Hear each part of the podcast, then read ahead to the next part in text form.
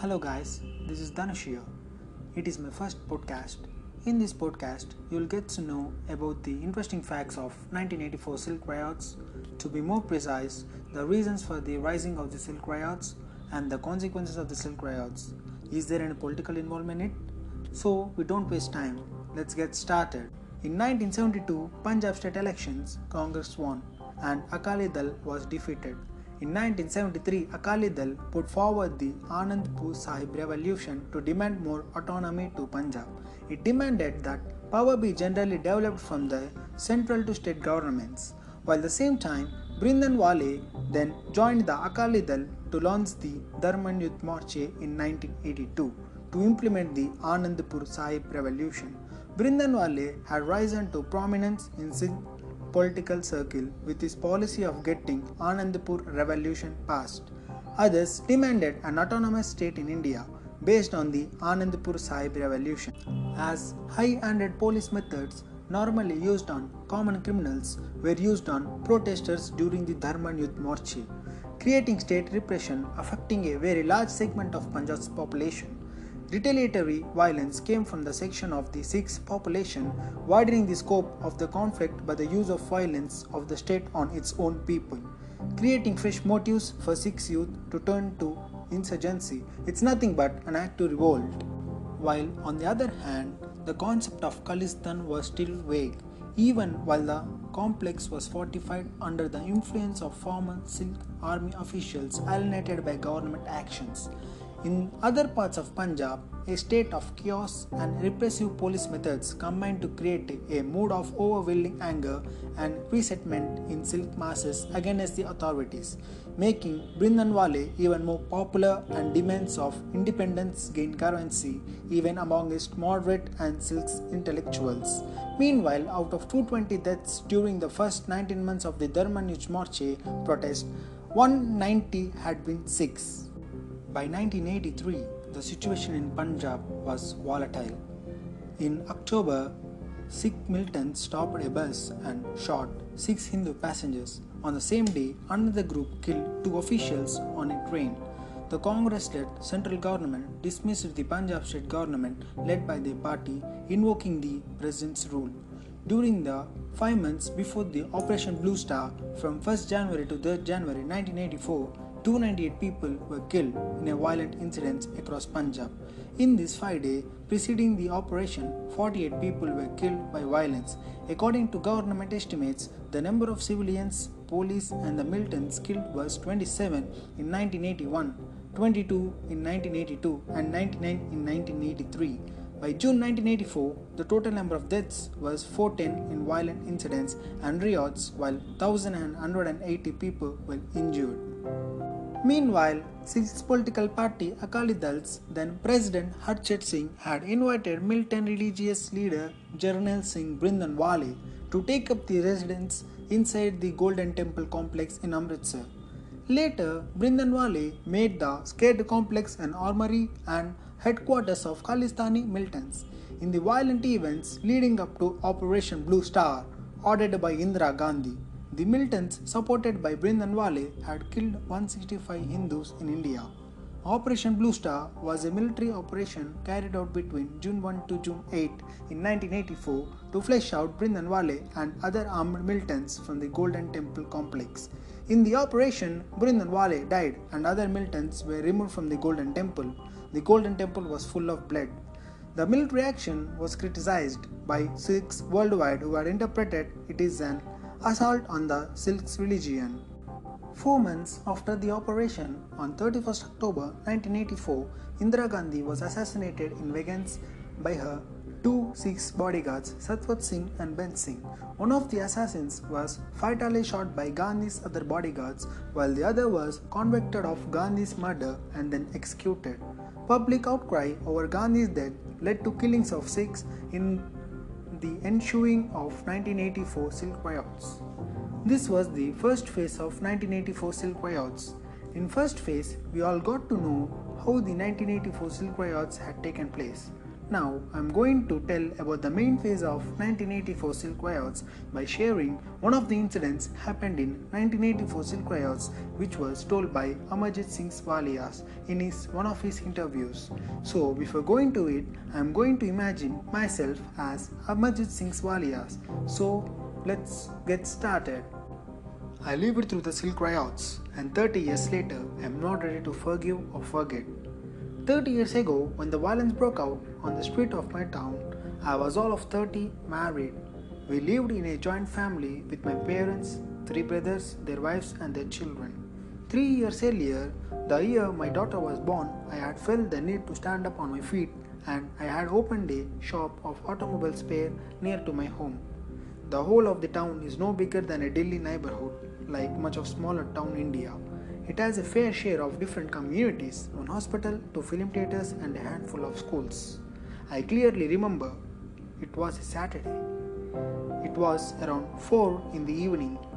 One India Pakistan cricket match had been abruptly cancelled midway, and people humbled around their radios began spreading the message.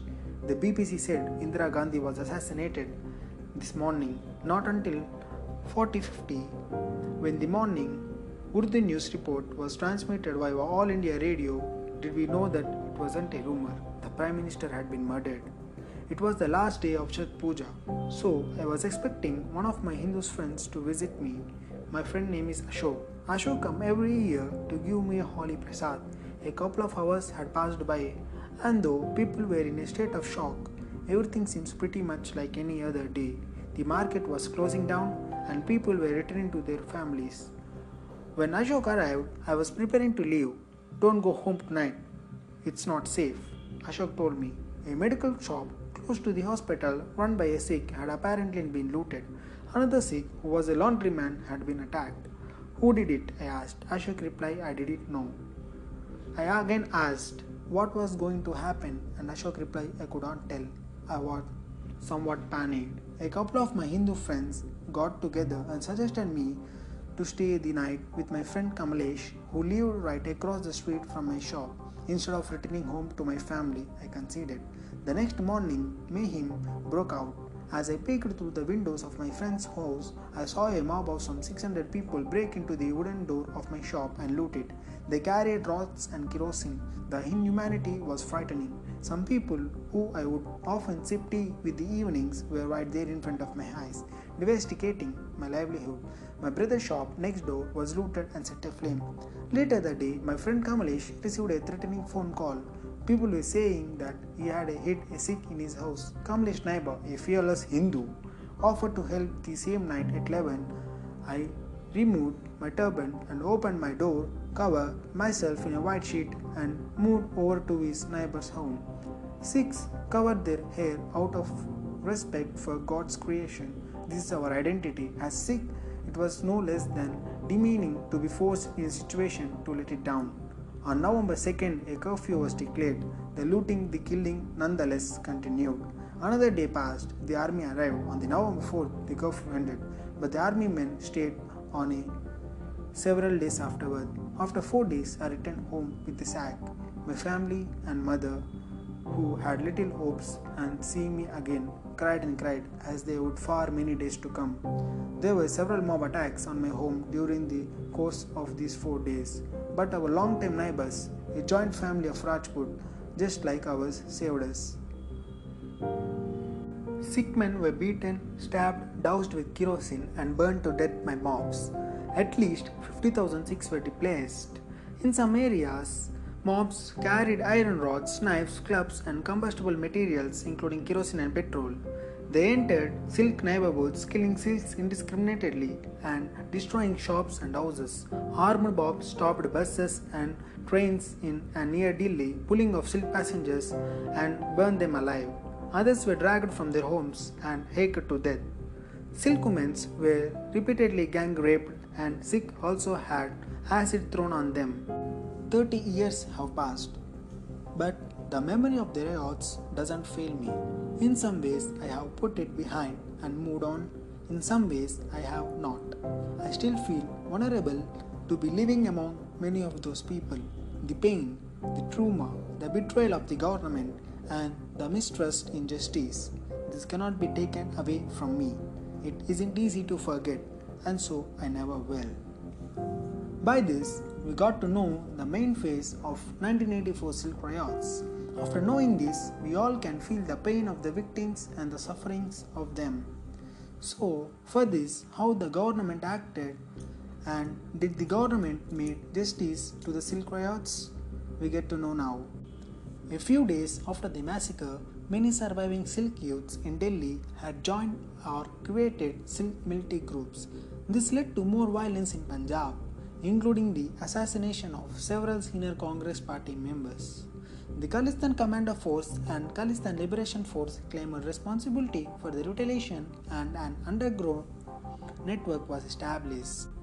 In the first ever case of capital punishment in the 1984 anti-Sikh riots case death sentence was awarded to Yashpal Singh convicted for murdering two persons 24-year-old Hardev Singh and 26-year-old Artwa Singh in Manipal area of Delhi on November 1, 1984.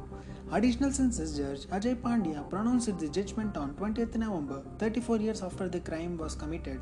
The second convict in the case, Naresh Sehrawat, was awarded life imprisonment the court considered the failing health of 68 years Sehrawat while giving him a lighter sentence. The conviction followed a complaint by the deceased Hardeep Singh, eldest brother Santokh Singh.